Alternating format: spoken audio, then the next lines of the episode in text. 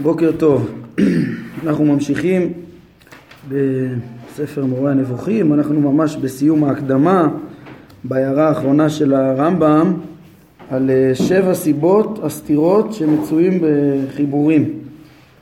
אז כבר פגשנו חמש סיבות סתירות, אה,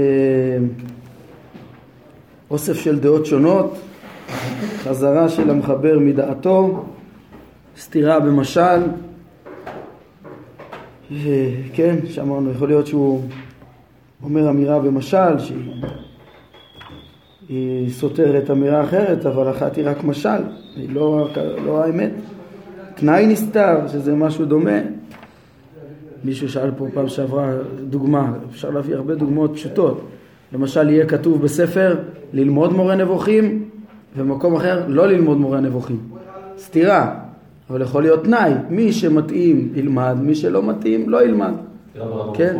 לא, לא, לא, אני מביא דוגמה. מה זה שני משפטים סותרים, שחסר פשוט התנאי או הנושא במי מדובר. יש אדם שראוי שילמד, יש אדם שלא ראוי שילמד. כן, אז זה בלי משל, זה הסתירה הרביעית, תנאי נסתר. יש את הסיבה החמישית, שזה אה, הבהרה הדרגתית, אי אפשר על ההתחלה להסביר את הכל, קודם את הדברים הפשוטים ואז הדברים המורכבים מונחים בינתיים אה, בלי הסברה. אה, בסוף כשמגיע המקום מסבירים גם את הפרט העמוק. הסיבה השישית זה היות הסתירה אה, סמויה, לפעמים, כן, ולא מתבהרת אלא אחרי הנחות רבות. לא שמים לב שיש שני, שתי אמירות סותרות. אה, מי שכן יבין את ההשלכות של כל אחת מהאמירות יחד עם כל ההנחות שצריך, הנוספות, הנתונים הנוספים שצריך לשקלל, יבין בסוף ש... ש... שאדם בעצם כלל שני דברים סותרים. וככל שיש צורך ביותר הנחות כדי להיווכח בה כך היא, היא סמויה יותר. כן, ככל שבעצם חסר לאדם יותר נתונים אז הוא לא שם לב שהפרט שהוא אמר אם נשלים את כל התמונה כולה על אותו פרט, אז בעצם מתברר שהוא סותר את הפרט השני. דבר זה חומק מעיני המחבר והוא חושב ששני המשפטים הראשונים אינם סותרים את זה. אך אם תיקח כל אחד מהם תצרף אליהם הנחה אמיתית ומכך תנבע מסקנה מחויבת יגיע הדבר לאחר כמה צעדי קש לכדי סתירה או ניגוד בין שני המסקנות הסופיות. דברים כאלה הם חומקים מעיניהם של החכמים מחברי החיבורים ואולם אם שני המשפטים הראשונים נמצאים בסתירה גלויה זה עם זה אלא שהוא שכח את הראשון כאשר העלה על הכתב את משנהו במקום אחר בחיבור הרי זו מגרעת גדולה מאוד ואין למנות מחבר זה בכלל מי שראוי להתחשב בדבריו זאת אומרת הוא לא מדבר פה על אה, אנשים שטועים וסותרים את דבריהם אה, משפט אחרי משפט כן הוא מדבר על, על מה שיכול להיות מצוי גם אצל מחברים חכמים זה, ש, זה שבעצם הם יאמרו ש, שני דברים שהם לא ישימו לב שהם סותרים. אפשר שנייה לזכור את הדלת? אז ה... כן, אולי נביא לזה דוגמה, מה יכול לעלות בדעתי, אני יודע מה, אם מישהו יגיד ש... אה, ניתן דוגמה לטעות שהוא יכול להיות שהוא לא, לא ישים לב. מישהו יגיד שהשמש סובבת סביב כדור הארץ בעיגול אה, מדויק ולא באליפסה, ככה הוא יחשוב, כן, ויחד עם זה הוא יכתוב בספר שכל uh, גוף שיסתובב uh, והמרחק שלו בינו לבין מרכז הסיבוב הוא, uh, הוא, הוא, משתנה במהלך הסיבוב, אז uh, זה סיבוב אליפסי. כן, זו אמירה נכונה, והוא לא שם לב, הוא לא יודע, חסר לו נתונים שהשמש היא, כן, המסלול של כדור הארץ סביב השמש יותר מדויק, לא השמש סביב כדור הארץ, כן, המסלול של, של uh, כדור הארץ uh, סביב השמש הוא אליפסי, כן, אז uh, ככה ממילא גם הצפיות של השמש סביב כדור הארץ, נראה, זה באליפסה, לא בעיגול, כי המרחק באמת בין השמש לכדור הארץ משתנה במהלך עונות השנה, כן, אז הוא אמר אמירה נכונה, שאם הרדיוס של ההיקף משתנה, זה לא עיגול. והוא אמר שהשמש מסתובבת בעיגול, חסר לו נתונים ש, שהשמש, המרחק בינה לבין הארץ משתנה במהלך עונות השנה. אז זה דבר, אה, כן, לא צריך הרבה, צריך עוד, עוד נתון אחד חסר, אבל ככה יכול להיות שבן אדם לא מחשבן את כל מה שצריך לחשבן ולא שם לב שהמשפטים האלה סותרים. אה, הסיבה השביעית, בעיקרון זה, זה ככל שהמחבר חכם יותר ומכיר את המציאות ואת הפיזיקה ולא אמור להיות לו אה, סתירות כאלה, הוא יודע, יודע ל, כל מה שהוא אומר דברים נכונים ולא יאמר הנחות סותרות, משפטים סותרים. אה, הסיבה השביעית היא משמעותית מאוד ואנחנו נצטרך קצת להרחיב בה אני חושב. הרמב"ם אה, יאמר שהסתירה הזאת נמצאת בחיבור שלו פה במורה נבוכים, הוא הכניס סתירות כאלה ונאמרו בה דברים הרבה אז נצטרך להסביר אותה. הסיבה השביעית זה כורח הדיון בדברים עמוקים ביותר שראוי להסתיר חלק מענייניהם ולגלות חלק מהם. כן, הם, הם מאוד מאוד עמוקים, מאוד קשה לתפוס אותם כמו שהם, אי אפשר לגלות את הכל, אז המחבר רוצה לגלות את מה שאפשר לגלות, אבל הוא לא יכול לגלות הכל ואת כל המורכבות. ואז הוא אומר, יש אותו דבר ש, שהוא לא רוצה ולא יכול לבאר אותו בשלמות, אז יש שההכרח יביא לכך שיתנהל דיון לגבי אמירה מסוימת, עמוקה, על בסיס הנחה מסוימת, ובמקום אחר יביא ההכרח לכך שהדיון באותה אמירה עמוקה יתנהל על בסיס הנחה הסותרת את הראשונה. יש דבר עמוק, אי אפשר לגלות את כל uh, עניינו ו... ויש באותו דבר עמוק צדדים שונים uh, ולפעמים ידברו באותו דבר על פי הנחה אחת שזה צד אחד שיש באותו דבר עמוק ולפעמים יצטרכו, אותו עצמו אי אפשר לבאר, כן? לפעמים את אותו עניין יצטרכו לבאר על בסיס הנחה אחרת. שהחכמים שהם יודעים את סוד האמירה, יודעים מה המקום של האיזון בין שתי ההנחות הסותרות האלה, שלפעמים אנחנו דנים באותו מושג על פי הנחה ראשונה, לפעמים על פי הנחה שנייה, אבל אה, המחבר לא יכול לברר אותו, להסביר את הדבר העמוק הזה, אז לפעמים הוא ידון על פי צד אחד, על פי הנחה מוקדמת, יסביר את אותו מושג, לפעמים על פי הנחה סותרת אחרת. ראוי שההמון לא ירגיש כלל במקום הסתירה ביניהם, שהרי צריך להסתיר את הבנת מהות המושג לעומקו, אבל לפעמים צריך לדבר על פי, כמו הכרח הדיון, צריך להזכיר את המושג אם להדגיש צד אחד שבו, לפעמים להדגיש צד אחר, על בסיס הנחה אחרת. ויש שהמחבר נוקט תחבולות כדי להסתיר זאת בכל אופן אפשרי. זאת אומרת שלא ישימו לב שהוא פעם אחת דיבר במושג על פי הנחה אחת ופעם אחת הנחה סותרת, כי אז כן, זה בעצם גם כן האנשים התבלבלו, אנשים צריכים, לה... יש במושג הזה את שתי הצדדים, את שתי ההנחות באופן מסוים. אז אם תגיד להם רק אחד והם ישימו לב שזה סותר את השני, הם, הם ייקחו רק אחד ולא יוכלו להבין. החכם יבין, ירד לעומק הדברים וחכם יבין מדעתו את המושג שהמחבר לא יכול לבאר אותו בצורה עמוקה. אני אביא עוד מעט דוגמה, ל... אני אשתדל, אני חושב שאפשר להביא כל מיני דוגמאות ל... ל... לסתירה הזאת. אבל קודם כל נתקדם עוד קצת. הרמב"ם אה, הביא לנו בעצם את שבע סיבות הסתירות, עכשיו הוא יגיד באיזה חיבורים נמצא איזה סתירות. אשר לסתירות הנמצאות במשנה ובברייתות, הרי אין לסיבה הראשונה, שמדובר בדעות שונות. כן, כמו שתמצא שהם אומרים בתלמוד תמיד על משניות וברייתות קשה רישא סופה ותהיה התשובה רישא רבי פלוני וסופה רבי פלוני כיוצא בזה תמצא שהם אומרים ראה רע בדבריו של רבי פלוני בכך וכך וסתם לנו כבטא במשנה מסוימת וראה דבריו של רבי פלוני בכך וכך וסתם לנו כבטא כן רבי יהודה הנשיא מקום אחד סובר כמו דעת פלוני מקום אחר סובר כמו דעת אלמוני. כן אז הוא כן, ותמצא שהם אומרים פעמים רבות סתם המאני רבי פלוני, כן, המשנה ששנויה בסתם זה דעת פלוני, זה לא מוסכם על הכל, מתניתין מאני רבי פלוני וזאת רבות מספור, כל התלמוד מלא מזה שככה מפרשים אה, ופותרים סתירות שנמצאות במשנה או בברייתות. כן, אה, אז זה סתירות שמצויות במשנה, שמובאות, מלוקטות שם, אה, נאספות שם דעות שונות. זו הסתירה הראשונה, סיבת הסתירות הראשונה. ואילו הסתירות או החילופים הנמצאים בתלמוד, הרי הם לפי הסיבה הראשונה והשנייה.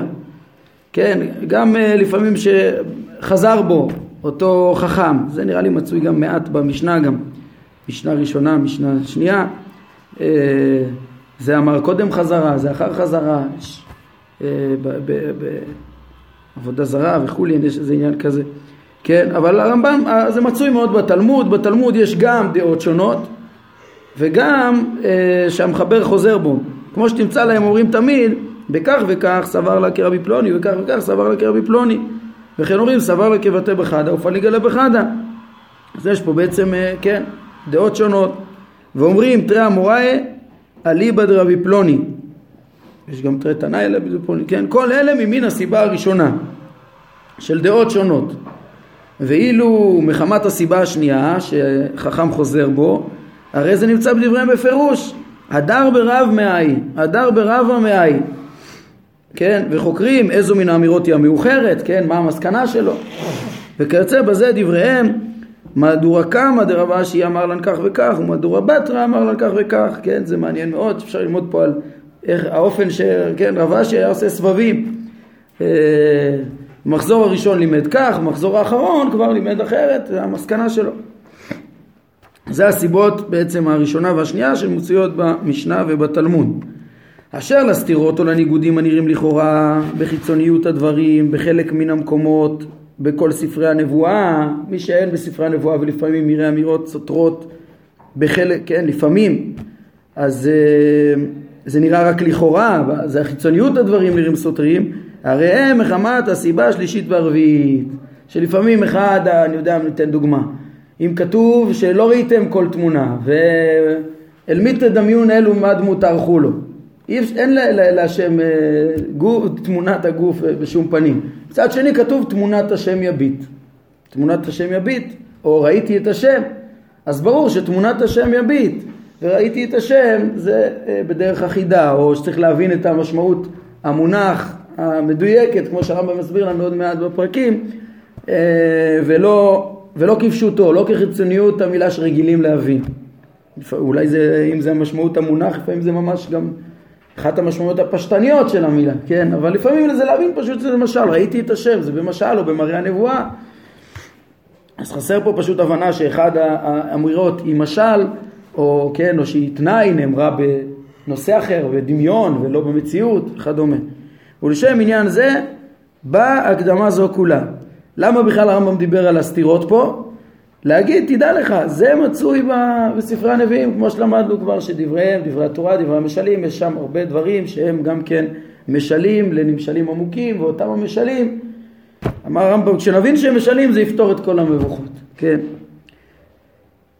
ממשיך הרמב"ם ואומר, יודע אתה כמה רבות אמרו ז"ל, הנה גם חז"ל אומרים שלפעמים יש תנאים, כן, דברים שלכאורה סותרים, כתוב אחד אומר כך וכתוב אחד אומר כך, והם קובעים שיש סתירה לכאורה, ואז מבארים שהדבר חסר תנאי, סיבה רביעית, או שהם בנושא אחר, כן.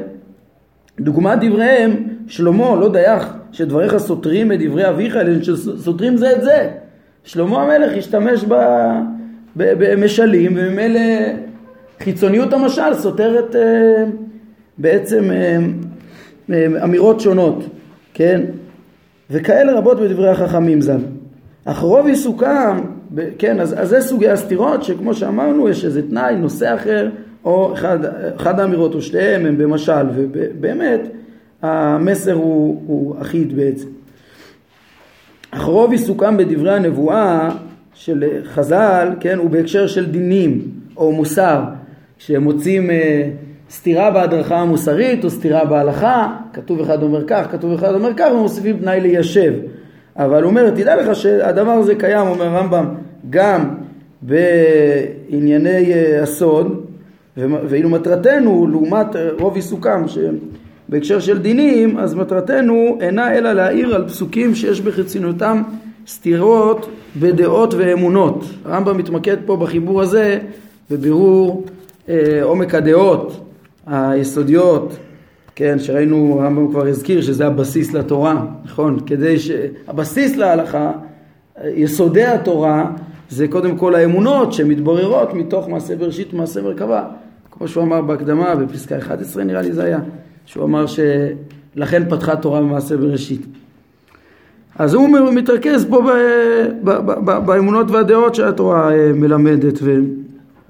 מעט מזה יבואר בחלק מפרקי חיבור זה, משום שעניין זה הוא מסתרי תורה.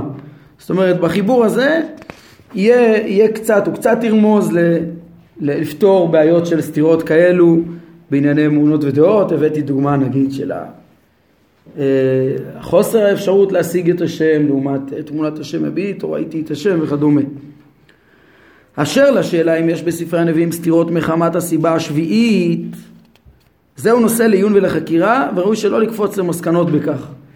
כן, זאת אומרת האם יש סיבה, מהסיבה השביעית בספרי הנביאים, כן, האם גם שלמה השתמש בשיטה המתודית הזאת של לדבר על דבר מצד אחד שלו במקום אחד ומצד אחר שלו במקום אחר כי אי אפשר לבאר את הדבר במקום אחד הוא אומר צריך, זה, זה בעצם אה, לא, לא פשוט, אי אפשר, לא קל להגיד דבר כזה כי זה בעצם אה, הוצאה של, של דבר מפשוטו, כן? בשני המקומות.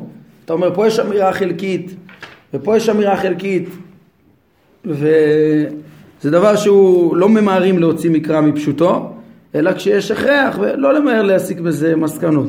מה ההבדל בין זה למשל? אמ, גם להגיד משל, זה, זה גם דבר שלא אומרים אה, כשאין הכרח, כן? פה מה המורכבות של זה יותר מאשר, יותר מאשר משל. זה גם, זה טענה, אה, אתה בעצם רואה שמוצג, אה,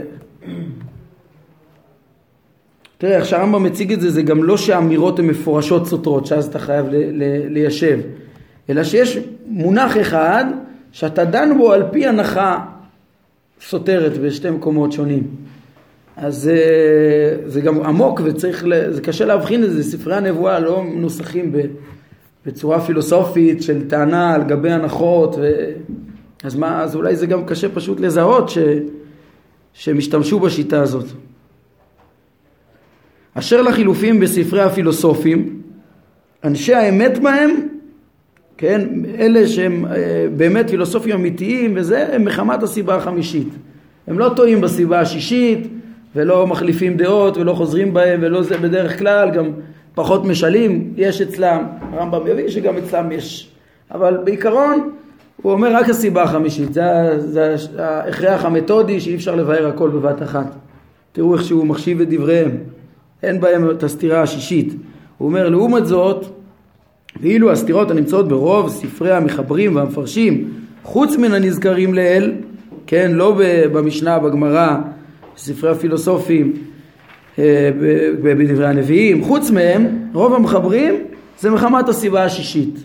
כן, ושוב, לא לקח בחשבון אה, אנשים שאין בהם דעה בכלל, להיות אה, שיטתיים, אבל החכמים, יש בהם, לא, בלי לשים לב, לא לוקחים את כל הדברים בחשבון, ודברים יכולים לסתור באופן עקיף אחד את השני.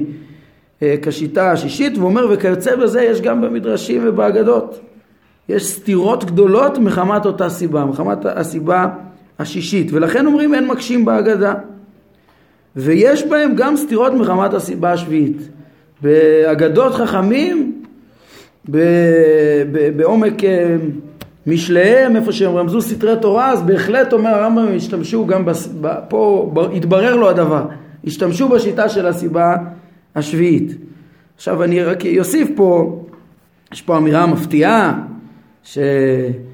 שבמדרשים כן יכול להיות שלא לקחו בחשבון את כל הפרטים ולכן אין מקשים בהגדה, אז הוא מביא מקור שאין מקשים בהגדה, כן, אבל אה, זה, זה, צריך לדעת שהרמב"ם הוא חלילה הוא לא מאלה שממעטים בכבודם של חכמים, להפך הוא אה, בקנאה גדולה אה, מתייחס לאלה שבוזים דברי חכמים, ש...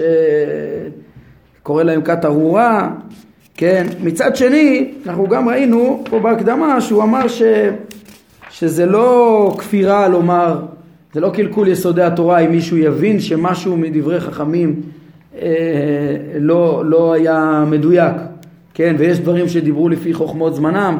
בחלק, שליש, בחלק שלישי פרק י"ד הרמב"ם יאמר בפירוש שענייני אסטרונומיה שנזכרו אצל חז"ל הם דיברו לפי הידע בזמנם ומאז ועד אליו, אומר גם היוונים דיברו על פי זמנם בתלמיוס, אומר מאז ועד אליו אה, התבררה החוכמה הזאת והשתכללה עוד ואומר בזמנו יודעים ממה שידעו פעם ומה נאמר אנחנו, כל שכן קל וחומר, היום יודעים הרבה הרבה יותר ממה שידעו פעם. הוא אומר זה לא חסרון, שבענייני uh, הכרת המציאות הם מדברים בהתאם לחוכמה הידועה בימיהם, כן? אז uh, יש גמרא שבפסחים שמספרת שחכמי ישראל אמרו שהעולם uh, שטוח וחכמי יוון אמרו שהעולם עגול והודו חכמי ישראל לחכמי יוון. יש דברים שהתבררו להם מחכמי יוון, כן? זה, זה גמרא בפסחים, אני לא זוכר את הדף בדיוק. אה, כן, אומנם יש שם, זה לא הנושא שלנו. יש שם רבנו תם שאומר ש, שברור שאולי כתבו שהודו להם מן השפה ולחוץ, אבל ברור שהם לא, שהאמת כמו חכמי ישראל.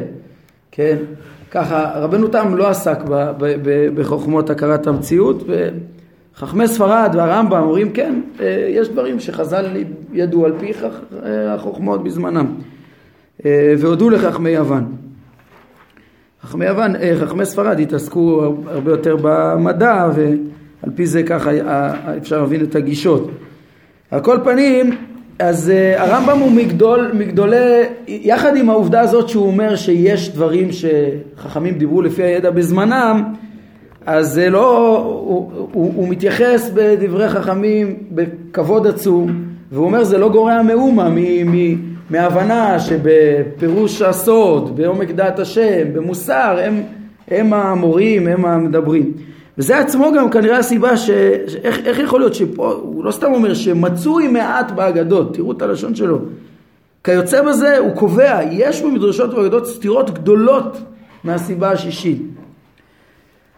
אה, הרב מקבילי כותב פה יפה בפירוש שהיא העקיבות הסמויה, הסתירה השישית, ש... שיש באגדות זה תוצאה של ייעוד המשל שבאגדה. להביע רעיון מסוים, לא מוחלט, אך יש לו הקשר מסוים, כן, כגון הנחיה להתנהגות מסוימת, שבתנאים מסוימים היא בדרך אחת ובתנאים אחרים היא בדרך אחרת, ואין כאן אמירה מדעית ומוחלטת. לכן אין הקפדה על פרטי המשל, בדומה למה שנאמר לעיל, שכן, לפעמים יש נגלהו של המשל אינו כלום. זאת אומרת, מראש במדרש יש, אה, כן, השיטה היא להעביר מסרים ולא, כן, לא, להוציא מה שאפשר לומר ולא כל מה שמוכרח לומר ו, ולפתוח את כל האפשרויות, ממילא יכול להיות גם אה, דברים סותרים, זה, זה, בהתאם לשיטה של ההגדה, ממילא היא לא, היא לא מנסה להיות רק להגיד אמירות שיטתיות. אה, ממילא זה גם לא, לא, לא, לא, לא לחסרונם של המחברים חלילה, זה שהם כללו בהגדה אמירות סותרות. כן. ואילו, אומר הרמב"ם, החילופים שימצאו בחיבור זה הם מחמת הסיבות החמישית והשביעית. כן, החמישית הכריח הדיון, זה פשוט שצריך לעשות את זה, כן, אי אפשר בבת אחת להסביר את הכל, כמו שהסברנו בסיבה החמישית, אבל גם השביעית אומר הרמב"ם, הוא אומר דע זאת ועמוד על כך והתבונן בכך מאוד, כדי שלא תהיה נבוך בחלק מפרקיו. זאת אומרת, פה הוא קורא לחכם מבין מדעתו להבין והוא יכול להיות נבוך בחלק מהפרקים ופתאום הוא שם לב רגע פה אתה מדבר במונח הזה על פי הנחה כזאת ובפרק אחר על פי הנחה הפוכה אז ההמון לא ישים לב לזה, הרמב"ם משתדל שלא ישימו לב לזה, אבל אדם שלומד בעומק וחושב על הדברים פתאום יכול לשים לב, רגע, פה זה על פי ההנחה הזאת ופה על פי ההנחה הזאת, איך ניישב את זה? אז איך הרמב"ם תופס את אותו מושג עמוק? וזה דברים אה, עמוקים וקשים. אז הרמב"ם, כן, אחרי כזה הבהרה, דע זאת ועמוד על כך, התבונן בכך מאוד ברור שגם בשביל האמירה הזאת הוא כתב את השבע סוגי הסתירות, כן? אה, קודם הוא כתב ש, שהוא הביא את כל הסתירות בשביל ללמד שקיים בספרי הנביאים אה, סתירות בין משל לדבר שנאמר כפשוטו. הוא אומר לא, כנראה שהוא גם רצה להגיד שבספר הזה, כדי שלא תהיה נבוך בסתירות בין פרקיו או באמירות לא מדויקות, תדע שלפעמים אני משתמש בסיבה החמישית ולפעמים השביעית.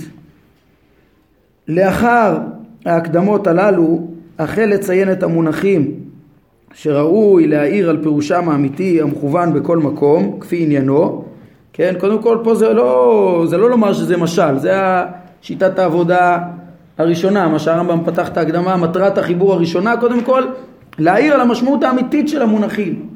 הרב מקבילי ציין 50 פרקים ראשונים, כן, עד פרק מ"ט, א' עד מ"ט, 50 חסר אחד, פרקים שהוא קורא לזה פרקי המונחים. האמת שיש גם אחר כך עוד מונחים, גם בתוך פרקי התארים והלאה, אבל זה, חלוקה בסך הכל אה, נוחה לשימוש וקרובה אה, להיות מדויקת.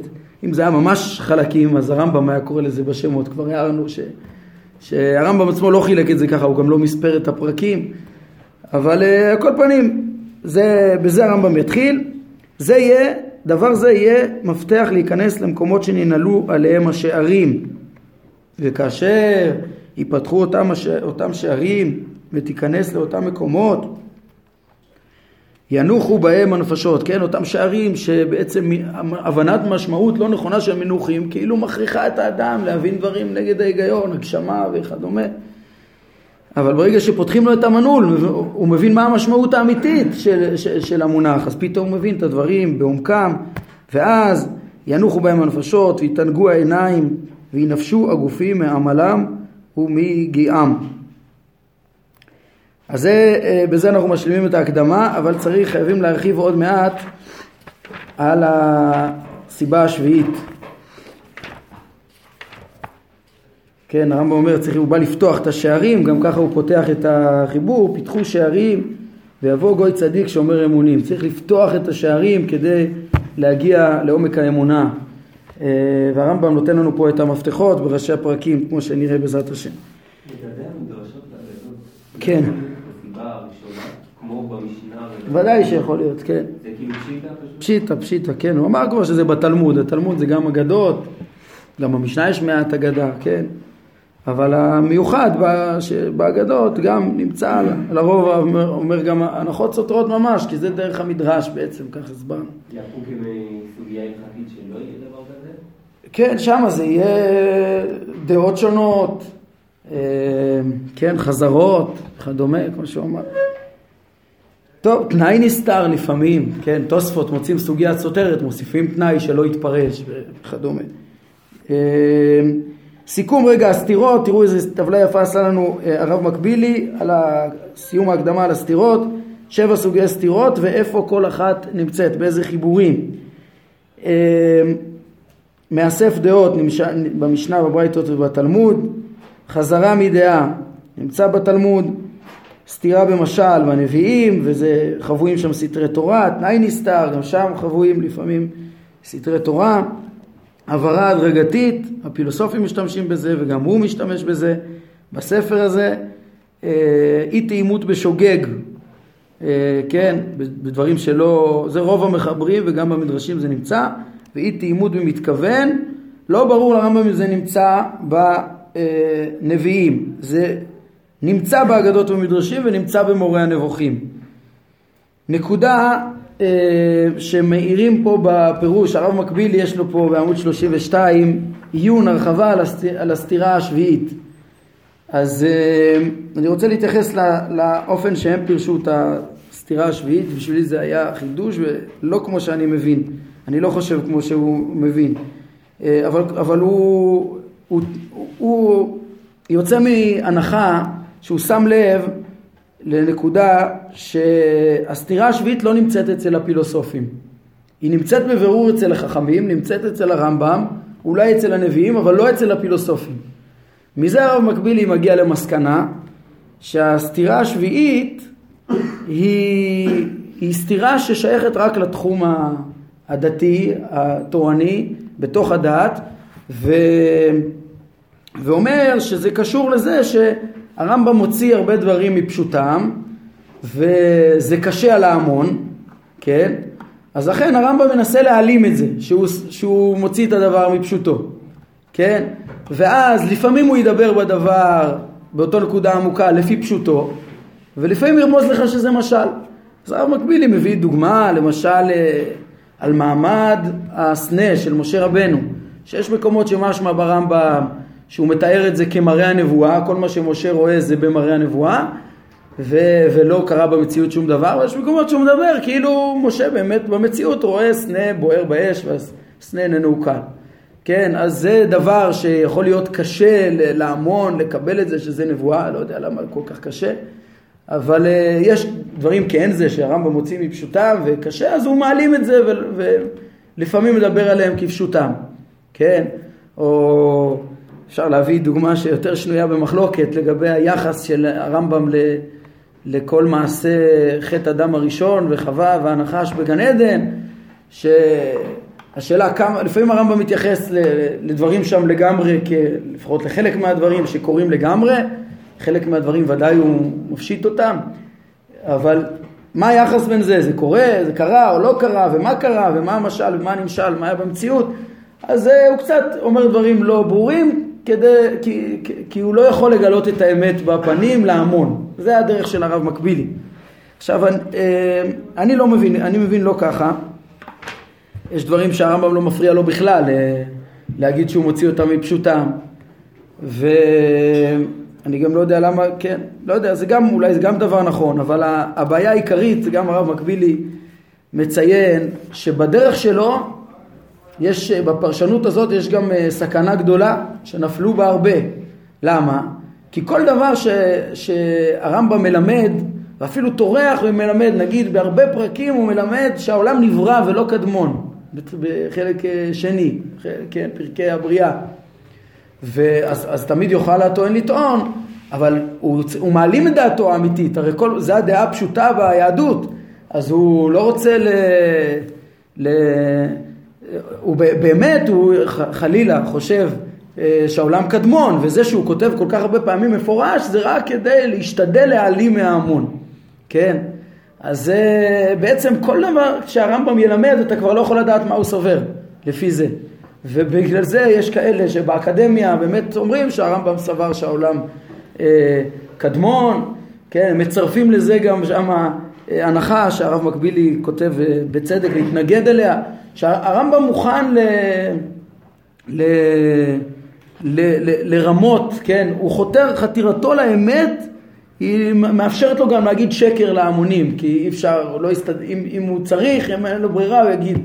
וזה, אני חושב, וכמו שגם הרב מקבילי אומר, זה הפך הרמב"ם, שכל מגמתו היא, היא להדריך את, ה, את ההמונים, ל, ל, ליישר לדרך הנכונה, והוא לא יראה להוציא דברים מפשוטם, ואין אה, הצדקה להגיד אה, שקר, יש אמנם משנים מפני השלום, אבל הרמב"ם הוא ידוע באמירתו, המוטו שלו, שלא ירצה, לא יתעלה כי אם האמת.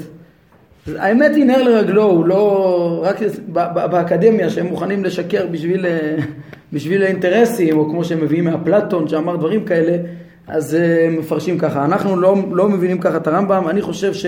כל דבר שהרמב"ם מלמד וחוזר ומלמד, ברור שהוא מתכוון לזה. אי אפשר לבוא ולהגיד הפוך ממה שהוא אומר ולהגיד שכל מה שהוא מתאמץ וכותב שהעולם נברא וכדומה זה רק ל... ל...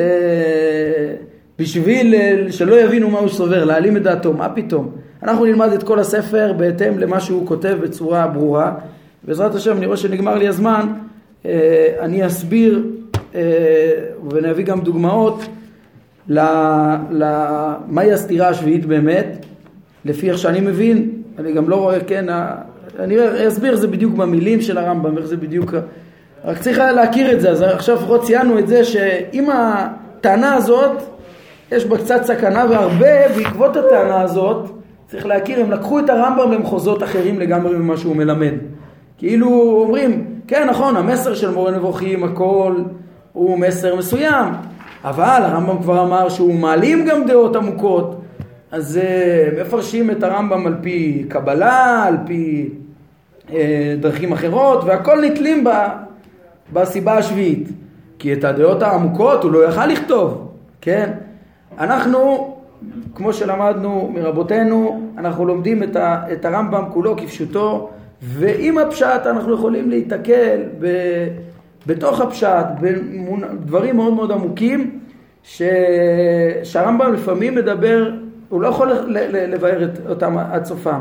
לפעמים מדבר לפי צד אחד, לפעמים לפי הנחה אחרת, ו... ויש פה דבר עמוק שאפשר להבין אותו. ולא סתם, אני גם מתרץ, הרב מקבילי אמרתי שהוא יצא מזה, שאין את זה אצל הפילוסופים.